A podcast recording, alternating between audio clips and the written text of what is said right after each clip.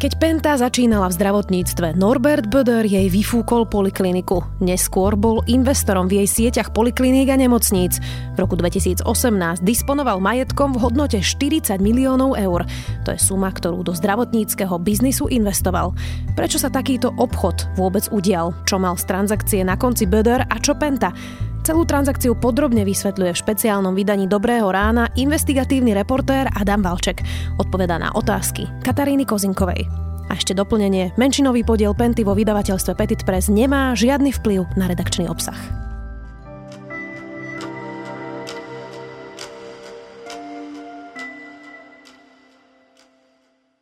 Denník sme v spolupráci s investigatívnym centrom Jana Kuciaka a s ďalšími partnerskými médiami v pondelok zverejnil článok o tom, ako Norbert Beder, toho času trestne stíhaný za pranie špinavých peňazí v kauze dobytkár, roky tajne podnikal s investičnou skupinou Penta v zdravotníctve.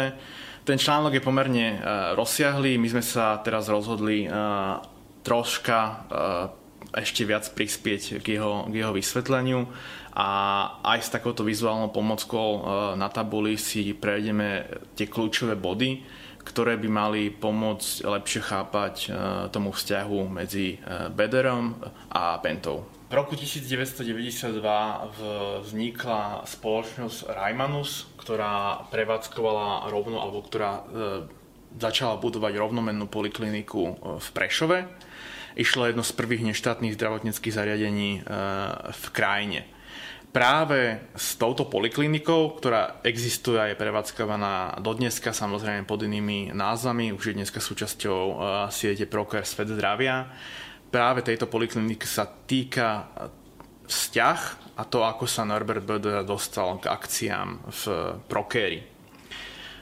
Táto hoci som povedal, že išlo jednu z prvých neštátnych polikliník eh, v krajine, tak v skutočnosti bola e, budovaná za peniaze z vtedy štátnej slovenskej sporiteľne. Úver získala v roku 1995 a tento bod je celkom kľúčový e, v príbehu, pretože e, poliklinika tento úver štátny nesplácala. Vyše 200 miliónov korún ostal dlh po poliklinike a po mečiarizme, keď sa bankový sektor na Slovensku dostal do rozvratu, vlastne prišla prvá vláda Mikuláša Zurindu a naliala miliardy korún do ozdravenia bankového sektora.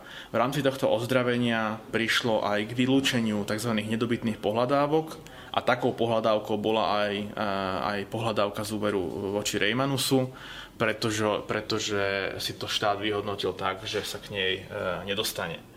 Tento úver nesplácaný bol vylúčený do firmy, ktorá sa volá Slovenská konsolidačná a v roku 2002 došlo k predaju tejto pohľadávky. A tú pohľadávku v rámci väčšieho balíka pohľadávok kúpila investičná skupina Penta. Tu treba povedať veľmi krátko k histórii Penty, že v 90. rokoch a koncom 90. rokov sa Penta venovala biznisu s nedobytnými pohľadávkami, používala ich zvyčajne na to, aby iniciovala konkurs alebo aby sa iným spôsobom dostala k majetkom firiem, ktoré, e, ktoré dlhovali peniaze. Tieto firmy reštrukturalizovala a neskôr ich so ziskom predávala. Veľmi podobne e, pristupovala teda aj k Rajmanusu, a v roku 2003-2004 iniciovala konkurs polikliniky v Prešove. Napriek tomu, že dneska väčšina ľudí, aj z televízie, teraz si Penta platí kampaň na zdravotníctvo, vníma Pentu ako inštitucionálneho strategického investora v zdravotníctve. Nebolo to tak vždy.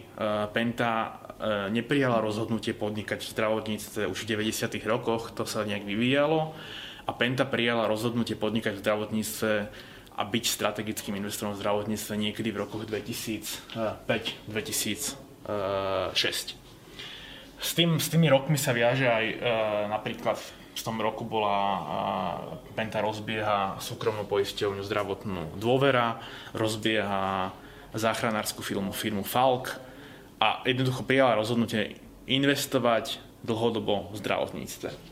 S týmto rokom je spojené aj rozhodnutie, že Penta zmenila stratégiu v konkurze Rajmanusu. vymenila tam správkyňu konkurznú, mohla to urobiť, pretože Penta vzhľadom na tú pohľadávku, ktorú kúpila, ovládala tento konkurs, mala v rukách až 88% všetkých dlhov tej polikliniky.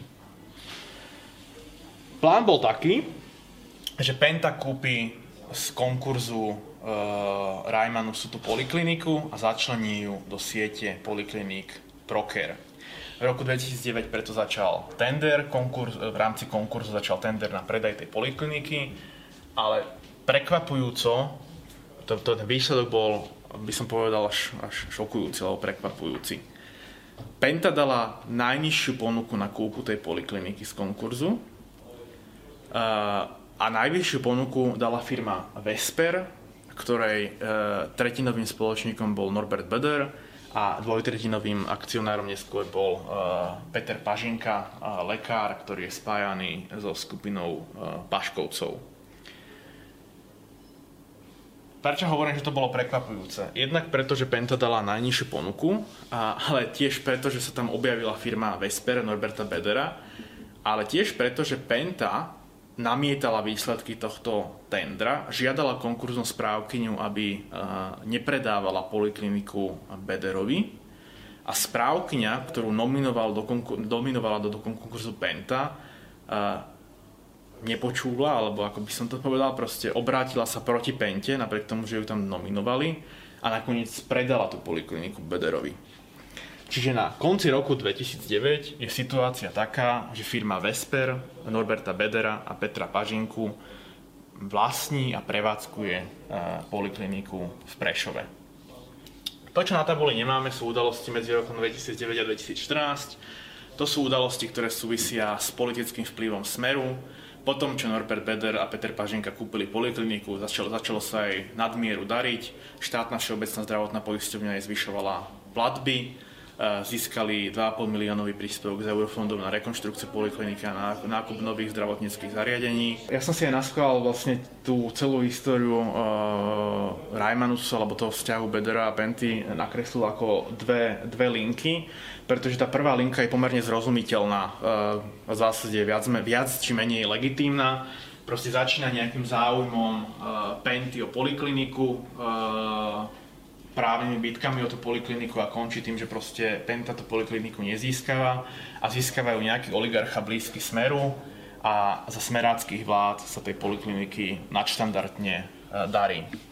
Tá druhá linka súvisí s tým, o čom sme dneska e, publikovali článok a, a hovorí o nejakom vyrovnaní medzi Bederom a Pentou, alebo proste nejakom vyrovnaní možno smeru e, s Pentou. A to pozadie naozaj nepoznáme, ale ide pomerne zložitú sériu transakcií. Príbeh ďalej pokračuje v roku 2014 e, a to tým, že Penta naďalej prejavovala záujem o tú polikliniku v Prešove. Penta dneska spätne tvrdí, že o tú polikliniku mala dlhodobý záujem, snažila sa rokovať aj e, s Norbertom Bederom a Petrom Pažinkom, ale tí vždy odmietali jej tú polikliniku predať. V roku 2014 ale prichádza na scénu firma Saxian Investments z Cypru. My dneska vôbec nič nevieme, alebo teda e, to preháňam, proste nevieme, kto je skutočným vlastníkom Saxianu. Penta iba tvrdí, že tieto transakcie Saxian zastupovali renovovaní právnici a poradcovia, ale tvrdí, že nie je oprávnená sprístupniť ich identitu. Čiže je veľmi ťažké identifikovať, kto to je. Čo je ale kľúčové povedať je, že Penta vlastne tvrdí, že to, čo sa nepodarilo samotnej Pente, čiže uh, príjmeť Norberta Bedera a Petra Pažinku k rokovaniam o predaji polikliniky, sa zrazu podarilo nejakej neznámej firme Saxian Investments. Saxian tým pádom kúpil polikliniku od Norberta Bedera a Petra Pažinku a v zápätí ju predal Pente. Nebolo to ale len za peniaze. Penta súhlasila s tým, že dá 20% celej siete Proker firme Saxian Investments. O to viac je žiaduce vedieť, kto je Saxian, pretože vlastnil 20% podiel najväčšej súkromnej sieti polikliník eh, na Slovensku. To, čo som spomenul, že síce nevieme, e, kto je konečný užívateľ Saxianu, tak vieme z časti, aké transakcie Saxian robil. Tu je kľúčový rok 2015. Firma Saxian požičala 1,6 milióna eur na nákup hotela Zlatý kľúčik v Nitre, ktorý je dlhodobo spájaný s Bederovcami. Príbeh za tým je veľmi jednoduchý. Boli nejakí ľudia, ktorí Zlatý kľúčik založili a požičali si peniaze pôvodne od fyzickej osoby Norberta Bedera, asi 1,1 milióna eur. Ten, tú pôžičku mu nesplácali, Norbert Beder preto začal tzv. vykonávať záložné právo formou dobrovoľnej dražby a na tej dražbe kúpil ten hotel jemu blízka firma Sater. A tá firma Sater si požičila od firmy Saxian 1,6 milióna eur na nákup toho hotela.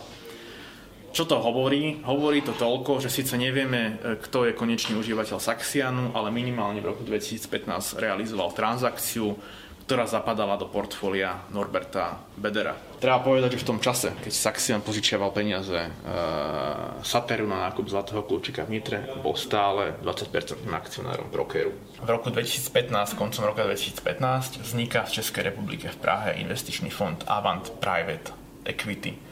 O tom fonde e, Prvýkrát zverejníme podrobnosti e, dneska. Dneska vieme, že investičným akcionárom fondu Private Equity, uh, Avant Private Equity bol Norbert Beder.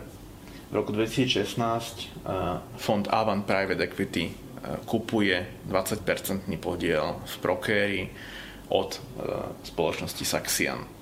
Celú transakciu pre Norberta Bedera zastrešuje investičná spoločnosť Wood Company, nie je to zrovna prekvapujúce, že to bola práve Wooden Company, pretože keď e, Pažinka s Bederom kupovali tú polikliniku v roku 2009, mali 2 miliónovú pôžičku na jej nákup práve od tej investičnej spoločnosti Wooden Company. Čiže ten ich vzťah je vytrekovateľný aj na základe verejne dostupných informácií. V roku 2016 teda proste je situácia taká, že Penta má naďalej v brokery, e, má naďalej v brokery menšinového akcionára, ale nie je to už Saxian, ale je to Avant Private Equity, v ktorom má peniaze investované Norbert Beder. V roku 2018 sa stala udalosť, ktorá priamo nesúvisí s Norbertom Bederom, ale v zásade s rozmýšľaním e, Penty o zdravotníctve a o tom, aké má stratégie v zdravotníctve. Penta spojila sieť poliklinik broker so sieťou nemocnic Svet zdravia. Tá firma novovzniknutá mala samozrejme vyššiu hodnotu, a preto podiel eh, Avantu, teda v zásade nepriamo Norberta Bedera, klesol z 20% na 10,5%. Celý tento príbeh eh, končí v roku 2019, teda minulý rok, kedy Penta si uplatnila svoju opciu, teda právo požadovať eh, predaj toho podielu a vykúpila 10,5% podiel Avantu v svete zdravia Lomka Prokery Podrobnosti tejto transakcie nepoznáme a nevieme za koľko eh, za, za aké peniaze eh, došlo k vyrovnaniu, pretože eh, Avant nemá podrobnosti tejto transakcie zaznačené vo výkazoch za minulý rok. Neodpovedal, prečo to tak je, prečo tie transakcie nie sú zaznačené. Čo ale vieme povedať je, že keď v roku 2016 Norbert Beder nadobudol akcie investičné akcie eh, Avantu, tak jedna akcia mala hodnotu 400 eur. V roku 2019 mala tá istá jedna investičná akcia hodnotu 4000 eur, čiže 10 krát viac. Čo je za 10-násobným zvýšením hodnoty, hodnoty investičných akcií dneska nevieme. Máme Norberta Bodera, ktorý prišiel do investičnej spoločnosti so 40 miliónmi eur, ktorých pôvodne poznáme potom nevieme, či si ten český fond ho dostatočne preveril. Stal sa 20-percentným vlastníkom zdravotníckého pentiackého biznisu, kde Penta hovorí, že o tom nevedela, že to bol on. Vieme povedať, kto v tomto príbehu je ten väčší zloduch? Nie. Je to Penta, alebo je to, je to Norbert Boder, alebo je to ten fond? Uh, nevieme, na to, nevieme na to odpovedať a teda prvý rozmer je, že či vôbec uh, simplifikovať svet až do takej miery, že kto je horší a kto, kto lepší v tom danom príbehu. Ale teda aj keby sme chceli uh, to až tak zjednodušiť, tak to není úplne možné kvôli tomu, že máme strašne málo informácií o pozadí tej, transak- tej transakcie. Lebo história tej transakcie je taká, až by som povedala, symptomatická, lebo sa ťahá od konca 90. rokov až, až do v zásade do roku 2019. Súvisí aj s, so začiatkami uh, Penty, tak ako ona kedysi podnikala, to znamená v oblasti vymáhania pohľadávok, ale proste e, riešenia nedobytných pohľadávok a reštrukturalizácie podnikov. A zároveň, čo je úplne kľúčová, kľúčové dve otázky sú. Prečo Penta pustila e, niekoho, nevieme koho v prvom kroku, do prokéru a svetu zdravia? Ak by sme poznali túto odpoveď, tak by sme lepšie chápali teda to, že kto je v tom príbehu zlý alebo dobrý. Tam existujú rôzne interpretácie, napríklad tá, že muselo nastať nejaké vyrovnanie so skupinou tzv. paškovcov, e, ktorú reprezentuje proste skupina rôznych ľudí okolo nebelého predsedu parlamentu Pavla Pašku, ktorý mal e, silný vplyv v zdravotníctve. A druhá otázka, na ktorú by sme potrebovali poznať odpoveď, je, že teda odkiaľ boli tie peniaze, ktoré Norbert Vodor uh, investoval, aby sme pochopili, že kto je väčší, kto je väčší, väčší sloduch. Ty si už naznačil, že tie vzťahy Penty a Norberta Bedora na začiatku boli konkurenčné. Mohol toto byť nejaký spôsob, ako, dajme tomu, Norbert Böder vstúpil do toho biznisu zdravotníckého, udobril si Pentu a potom už podnikal v iných oblastiach? Či Norbert Böder, to neviem. Ako my nevieme, či Norbert Böder je v zásade sám jediný, alebo to zastupoval nejakú, nazvime to, biznis krídlo Smeru a, a mal vyriešiť nejaké finančné prostriedky pre biznis krídlo Smeru. Každopádne, e, áno, tak to mohlo byť. Je to jedno z vysvetlení transak- tej transakcie, ktorá bola na začiatku, že došlo k nejakému vyrovnaniu e, medzi niekým, niekým kto, koho reprezentuje Norbert Böder a medzi, medzi Pentou. To súvisí s tým začiatkom, eh, kedy ešte si konkurovali. Čiže to finančné vyrovnanie bolo zároveň aj akýmsi nastolením mieru, povedzme v nejakej konkurencii, konkurovaní si. Ak to veľmi zjednodušíme, tak áno, vyzerá tá transakcia presne tak, že išlo o nejaké nastolenie mieru. Adam, ty si spomenul, že Norbert Böder v tom celom zmierovaní mohol vystupovať ako reprezentant jednej z tých skupín. Predpokladá, že on, dajme tomu, aj nejakým spôsobom sa mozgovo podielal na vymýšľaní toho, alebo to bol niekto, koho len zobrali a strčili do toho príbehu a, a postavili ho pred hotovú vec?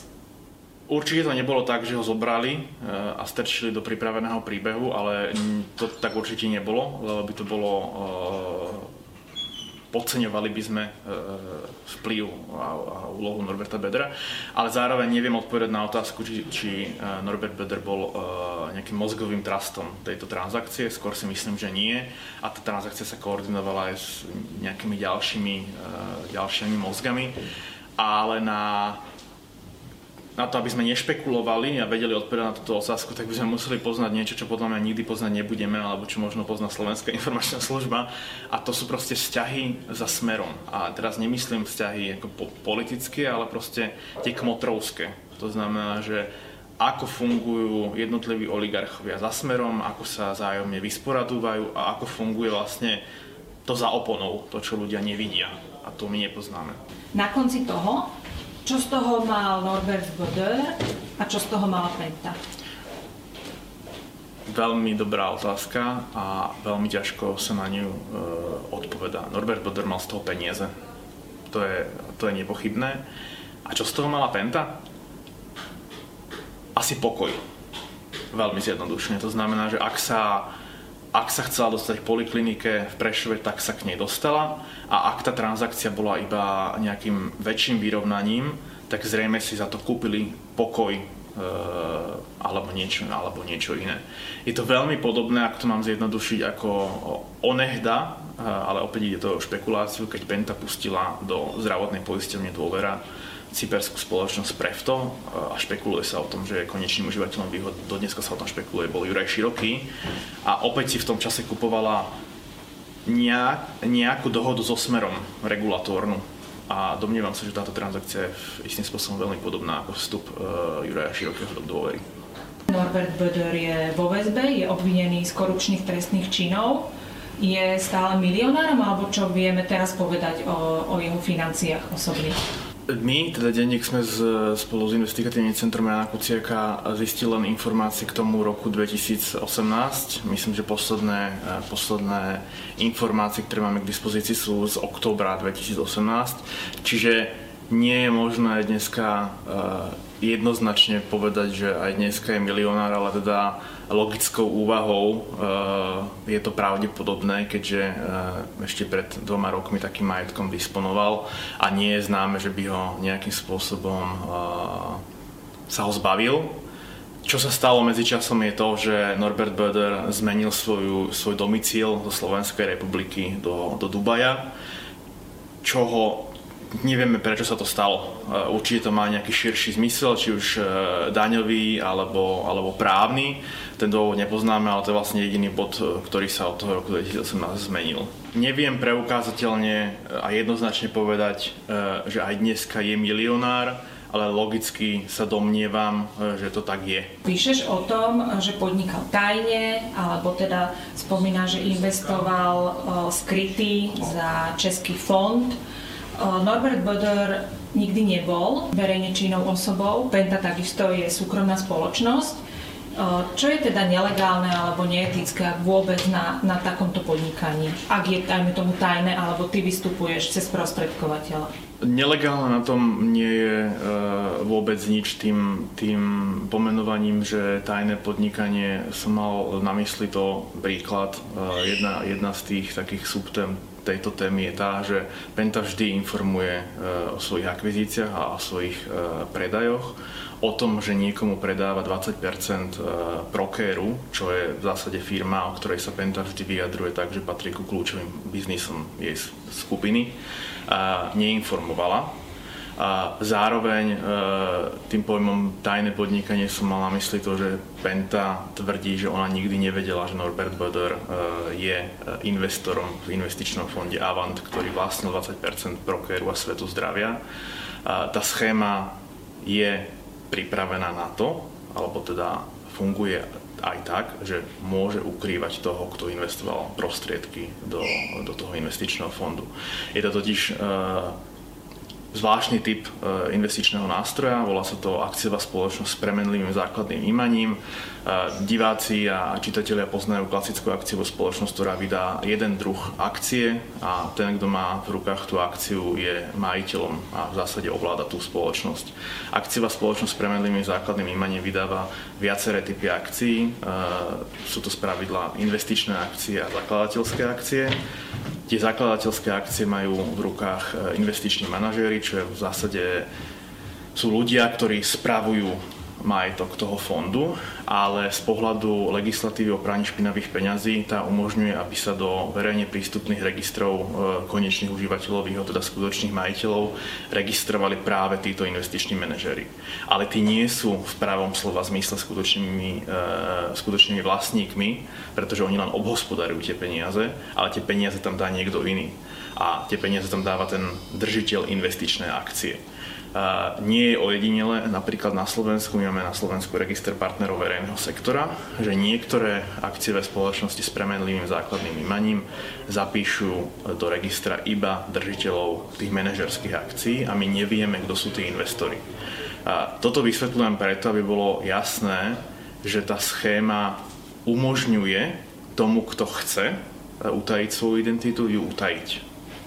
Je to podobné tak, ako keby, keď pred mnohými rokmi boli populárne cyperské spoločnosti na zakrývanie vlastníctva, neskôr boli populárne e, maltské fondy na zakrývanie vlastníctva, ale tak, ako sa celoeurópsky a, a všetky členské OECD, krajiny OECD sprísňujú postupne legislatívu, ktorá sa týka identifikácie a, a zverejňovania identity konečného užívateľa výhod, tak tak sa postupne aj prispôsobuje ten shady business e, tomu, aby sa tí ľudia skrývali. Takže keď Martin Danko, hovorca Penty, ti odpovedal, že Penta s Norbertom Böderom žiadnu transakciu nerobila, toto tvrdenie môže byť pravdivé. Áno, presne tak. Ono, ono v podstate je pravdivé a ja ho nespochybňujem, pretože Penta v priamom rade robila biznis s investičným fondom Avant Private Equity. Uh, to je, to je pravda, lebo pra, Avant Private Equity bol akcionárom Proker lomeno Svet zdravia, ale E, druhá vec je, že či veríme vzhľadom na ekonomickú moc a postavenie Penty a, a znalosti a vzťahy Jaroslava Haščáka a Eduarda Matáka, čo je partner Penty zodpovedný za zdravotníctvo. Či veríme tomu, že títo dvaja muži nevedeli o tom, že investorom Avant Private Equity je Norbert Boder. Ja neverím tomu, že to nevedeli. Ja si myslím, že, že vzhľadom na svoje znalosti o podnikaní a svoje zdroje informačné o tom vedeli. Opýtam sa teraz na Norberta Bödera. Jeho sa niekto niekedy pýtal na podnikanie tak, aby mohol odpovedať, že áno, mám sprostredkovanie 20-percentný podiel v zdravotníckom biznise Penty? Áno, opakovane sa ho to novinári pýtali, vypovedal o tom aj na špecializovanom trestnom súde, k tomu sa za chvíľku dostanem, ale aby som vysvetlil ten kontext, ktorý v zásade aj hovorí o tom, prečo je táto téma dôležitá. Norbert Böder je vnímaný ako syn majiteľa bezpečnostnej agentúry Bonul, najväčšej na Slovensku, ktorej sa darilo najmä za Smeru, za vlád Smeru, lebo má veľký zdroj príjmov zo štátneho sektora. A Norbert Boder bol vnímaný roky aj novinármi, aj verejnosťou tak, že to nie je chudobný človek. E, má rôzne podnikateľské aktivity, aj také, ktoré sa obtierajú verejný sektor. Napríklad pivnica Radošina e, kvôli dotáciám, hotel Zlatý kľúčik kvôli dotáciám a tak podobne. A vždy novinárov aj verejnosť preto zaujímalo, že ako ten človek zbohatol, kde nadobudol ten svoj e, zdroj ekonomickej e, sily a vždy to v zásade skončilo tak, že veď on je syn majiteľa SBS, bo, SBS Bonul a tak to nejak môže byť a bolo to, bolo to zložité na vysvetlenie, zložité na pochopenie, ale on sa vždy tváril oficiálne, že on s tým Bonulom nič nemá tak sa tváril, ale napríklad keď si pozrieme správy medzi Norbertom Böderom a Marianom Kočnerom cez streamu, tak je úplne jednoznačné, že Norbert Böder sa nevystupuje ako osoba, ktorá má vplyv na Bonu, e, hovorí o nej ako o našej alebo mojej firme, napriek tomu, že nie je jej spoločníkom.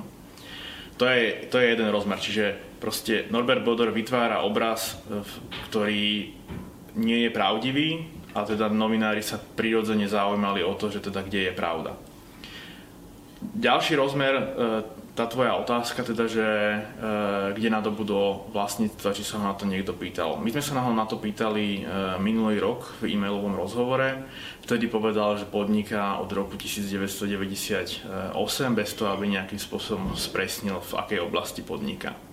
Začiatkom roka 2020 eh, bol vypovedaný na špecializovanom trestnom súde v trestnom procese proti Marianovi Kočnerovi v prípade objednávky vraždy Jana Kuciaka, kde sa ho predsednička Senátu sudkynia Ružina Sabová explicitne pýtala, v akej oblasti podnikal v roku 2017. Táto otázka súvisela s tým, že práve v roku 2017 eh, Marian Kočner spustil sledovanie novinárov na ktorom sa nepriamo mal podielať, alebo teda existuje podozrenie, že sa na ňom uh, istým informačným spôsobom podielal aj uh, Norbert Böder s tým, tým spôsobom, že mal údajne zabezpečiť e, lustráciu novinárov. Keď sa ho to predsednička Senátu opýtala, tak odpovedal, že po, podniká od roku 1998, že je živnostník, podniká v oblasti reály, cestovného ruchu, má vinárstvo a najmä teda podniká v oblasti bezpečnosti. Eh, keď sa, na to, keď sa predsednička sa na to teda opýtala, že nech to spresní, tak sa začal veľmi jasne vyjadrovať o tom, že má nejakú detektívnu kanceláriu, ktorá sa zaoberá, eh, ktorá pôsobí v obchodnom centre Miliny v Nitre. V Nitre. Bolo to veľmi, veľmi nejasné, jeho výpoveď je celkovo v zásade veľmi nezrozumiteľná, hovoril veľmi potichu, eh, veľmi kostrbato až do takej miery, že vlastne sudkynia sa ho opýtala, či má rečovú vadu, čo nemyslela vôbec nejak difamačne alebo negatívne, alebo hanlivo voči nemu. Jednoducho naozaj jeho výpoveď bola nezrozumiteľná. Na otázky, na ktoré odpovedal, zvyčajne odpovedal neviem alebo nepamätám si a veľmi málo sa vyjadroval nejak meritorne obsahovo opäť aj tieto dve vyjadrenia vzbudzujú otázku teda, že kde Norbert Vodor nadobudol svoj ekonomický a spoločenský vplyv. Do toho všetkého ešte my sme minulý týždeň zverejnili rozhovor so Zoroslavom Kolárom, s advokátom Zoroslavom Kolárom, ktorý to ešte viac skomplikoval tú celú situáciu obsahovú, lebo on hovorí, že on vnímal Norberta Bedera už od 90. rokov ako bohatého človeka a keď sa ho môj kolega Roman Cupek opýtal teda, že e, kde nadobudol to bohatstvo, tak, tak Zoroslav Kolár povedal, že mu Norbert Böder vždy hovoril, že sa to týka bezpečnosti. No, na tom sú ako dve podozrivé veci, že uh, Norbert Böder iba v roku 1995 uh, dosiahol 18 rokov, čiže neviem, akým spôsobom sa z neho stal v 90 rokoch bohatý človek. A druhá vec je, že Je pravda, že naozaj v 90. rokoch mal uh, Norbert Boder nejaké vzťahy k bezpečnostnej alebo bezpečnostným službám. Jeho živnosť sa volá uh, Norbert Boder pomočka uh, BMN. Neskôr bola založená aj firma, ktorá sa volá BMN Security, v ktorej pôsobila Bederová sestra Miriam. Ale neskôr ju potom predali. Čiže celé toto už len to, ako to vysvetľujeme, pomerne zložité a zapletené. A teda na, na podklade tohto zapletenca proste sú otázky, kde nadobudol Norbert Boder svoje bohatstvo. Na ne dneska nevieme úplne preukázať, ako nevieme jednoznačne odpovedať. Vieme povedať len to, že dneska je trestne stíhaný za pranie špinavých peňazí, čo ešte viac nás, ako násobuje to nástojenie na tej otázke, že akým spôsobom zbohatol. Opýtam sa ťa ešte, pokiaľ ide o tú investíciu do toho zdravotníckého biznisu, či vôbec Norbert Böder musel vedieť, do čoho ide investovať. On investoval cez Český fond, nemohla tá investícia vyzerať tak, že on prišiel s nejakým balíkom peňazí do fondu a povedal, chcem to zhodnotiť, riziko, ktoré som ochotný podstúpiť je takéto a takéto a tu máte moje peniaze, zhodnocujte? Tak ako sme si povedali, že v ideálnom svete je možné, že Penta by e, nemala vedomosť, kto je investorom v tom investičnom fonde, tak podľa mňa je na, na, naopak platí na opačne, že teda je nepravdepodobné, že ten, kto vklada peniaze do nejakého fondu, by nemal vedomosť o tom, kde ten fond investuje.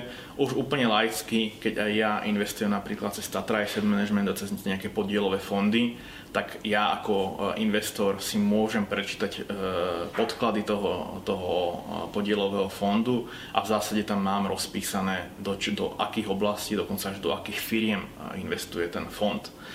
Na konci dňa vlastne aj na základe toho e, investor robí informované rozhodnutie o tom, kam tie svoje peniaze e, umiestni. Čiže si myslím, že je takmer vylúčené, e, aby Norbert Buder nevedel, kam investičný fond Navand investuje. Navyše, tá história toho vzťahu, ako Norbert Buder sa dostal k tomu podielu v Prokéri, ukazuje, že on od začiatku sa aj otvore, on sa predtým v minulosti otvorene angažoval v zdravotníctve ako konkurencia Penty. Pokiaľ ide o tú investičnú spoločnosť, tá sa volá Wood and Company Financial Services. Uh, ty si sa ich aj pýtal na tie investície, uh, oni teda nepopreli, ale ani sa k nim nechceli nejak vyjadrovať to stanovisko, ktoré ti poslalo, bolo veľmi stručné a tam hovorili, že vzhľadom na ten čas, kedy sa tá investícia udiala, tak bola v duchu maximálnej korektnosti, spoločenskej zodpovednosti a podnikateľskej etiky. To som teraz citovala. Chápeš to ty tak, že keby oni vedeli, že raz Norbert Boder môže byť vo väzbe a obvinený z trestného činu korupcie, že by mu tu, teda, že by oni ne, neobchodovali s jeho peniazmi? Uh, nechcel by som sa púšťať do interpretácie toho stanoviska. Uh, faktom ale je, že ak by dneska prišiel, ak by bol Norbert Boder na slobode a prišiel by do nejakej banky uh, a chcel niekde umiestniť 40 miliónov eur, tak sa domnívam, že by samozrejme vyskočilo jeho meno z tých databáz, ako je Lexis, Lexis, LexisNexis, uh, neviem, čo Thomson Reuters má svoju databázu, ktoré sa používajú pri tých tzv. KYC procedúrach, teda procedúrach na identifikáciu zákazníka a zdroja jeho peňazí a asi by sa ho banka pýtala na tú súvislosť. Ale do interpretácie toho stanoviska Wooden Company by som sa púšťať nechcel. E, ja to čítam proste len tak, že Wooden Company nemôže komentovať konkrétnosti, lebo to zákon zakazuje zákon, lebo musia zachovať mlčanlivosť o klientských informáciách a chceli asi poskytnúť e, nejaké stanovisko, ktoré bude konkrétnejšie. A prax je taká, že keď ty prídeš do investičného fondu so 40 miliónmi, tak ten investičný fond ste nejakým spôsobom preverí? Rozhodne áno, je to jeho povinnosť. E, je povinnosť toho investičného fondu a aj bank, prostredníctvom ktorých tú investíciu realizujem, e, si to preveriť.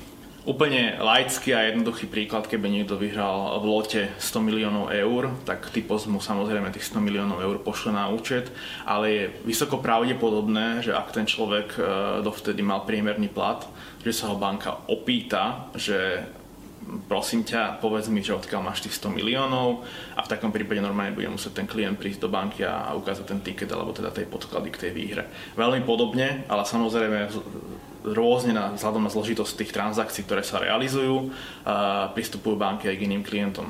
Čiže ak príde k nejakému klientovi príjem z daňového reja, tak samozrejme banka sa pýta, požaduje od klienta, aby to, aby to podložil. Mám tomu rozumieť tak, že tá firma Wooden Company je normálne etablovaná investičná spoločnosť, ktorá si peniaze Norberta Bödera preverila a povedala, že áno, týchto 40 miliónov je v poriadku a ja ich idem investovať. Je to aj kvôli tomu, že tým pádom chráni aj seba, predpokladám. V ideálnom svete by to tak bolo. Spoločnosť Wooden Company, Company má, zabezpečuje alebo zastrešuje rôzne investície na Slovensku, aj v oblasti energetiky. Kolujú oni rôzne informácie v biznisových kulvároch, ktoré nechcem ja verejne nejak e, spresňovať ale eh, ja si nedovolím preukázateľne tvrdiť, že či preverovala po týchto finančných prostriedkov, pretože ja som výsledok toho preverovania nevidel, ale bola, bolo jej povinnosťou eh, preveriť tie finančné prostriedky.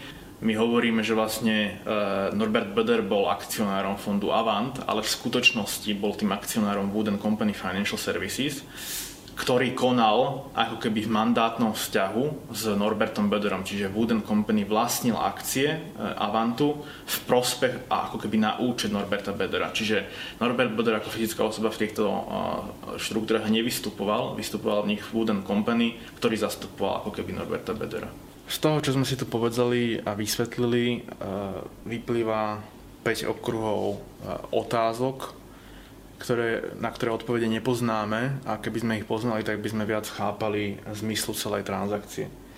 A vôbec prvá tá otázka je, že či v celých tých nákupoch akcií e, fondu Avant sú reálne peniaze. Pretože Norbert Böder tie akcie nezískal tak, ako keby ste vy išli e, investovať napríklad do Tatrabanky, založíte si burzový účet a kupujete akcie a e, ten broker, tá Tatra banka vám proste odpíše hodnotu tých akcií z účtu. Norbert Böder nakupoval tie akcie za zmenky. Čiže my dneska nevieme povedať ani tú základnú otázku, či Norbert Böder zaplatil za tie akcie formou reálnych fyzických peňazí, či už vo forme ako elektronických peňazí alebo hotovosti. To by sme potrebovali poznať, lebo zmenka sa dá vypísať aj ako odmena za inú než peňažnú protihodnotu. Druhá otázka je úplne jednoduchá, ktorú sa pýtate asi aj vy. Prečo je to celé také zložité? To znamená, že ak mám legitímny cieľ investovať do nejakého zdravotníckého projektu, či už Penty alebo kohokoľvek iného, mám na to legálne zarobené peniaze, na čo potrebujem to urobiť takouto zložitou schémou a transakciou za nejaké zmenky, prečo nemôžem proste jednoducho prísť niekam a kúpiť si tie akcie Neviem. Neviem na to odpovedať. Možno, sú, možno je odpoveď, že daňové aspekty, ja neviem, ale na to, aby sme pochopili zmyslu úplnému tej, tej, tej transakcie, by sme potrebovali vedieť odpoveď na otázku, prečo to niekto skonštruoval práve takto zložito. Pretože samozrejme natíska sa odpoveď, že je to zložité preto, aby niekto zašmodrchal a zneprehľadnil tok peňazí a zdroj peňazí. Práve to je tretia otázka. Kto v akých fázach tých transakcií a s akým výsledkom preveroval zdroj peňazí, ktorými, s ktorými hospodáril Norbert Beder. Tiež nepoznáme odpoveď. Všetci, uh, zodpoved, všetky zodpovedné osoby, či už Wooden Company, či už fond Avant, odpovedajú na to tak, že na to odpovedať nemôžu, lebo musia dodržiavať profesnú mlčanlivosť, chrániť klientské informácie a tak ďalej a tak podobne. Štvrtá otázka, to je presne to, čo som spomínal, Celá táto transakcia ukazuje, že Norbert Böder mal vplyv ešte predtým, ako Bonul zažil hviezdne obdobie e, vo verejných zákazkách, lebo už v roku 2009 premohol v konkurze na polikliniku Reimanus Pentu. A to je čo povedať. E, to znamená, že Norbert Böder musel mať veľký vplyv, aby to dokázal. Rovnaká otázka, odkiaľ čerpal svoje peniaze nielen vplyv. Posledná piatá nezodpovedaná otázka sa týka Penty a je otázka, prečo vôbec Penta súhlasila s tým, že pustí do Prokéru, ktorý považuje za jeden z, jednu z kľúčových súčastí svojho zdravotníckého podnikania, nejakého neznámeho, alebo pre verejnosť neznámeho akcionára Saxiana, neskôr Avant. Na túto, odpoveď, na túto otázku podľa mňa Nepoznáme dôveryhodnú odpoveď. E, Penta hovorí iba toľko, že to urobila preto, lebo je veľmi záležalo na, tým, na, to, na tom, aby získala tú polikliniku v Prešove a jediný spôsob, ako sa to dalo urobiť je tak, že splnila podmienku Saxianu a pustila ho na niekoľko rokov do Prokéru. Počúvali ste špeciálne vydanie Dobrého rána, kde odpovedal investigatívny reportér Adam Valček na otázky Kataríny Kozinkovej o transakcii Penty a Norberta Bödera v poliklinikách.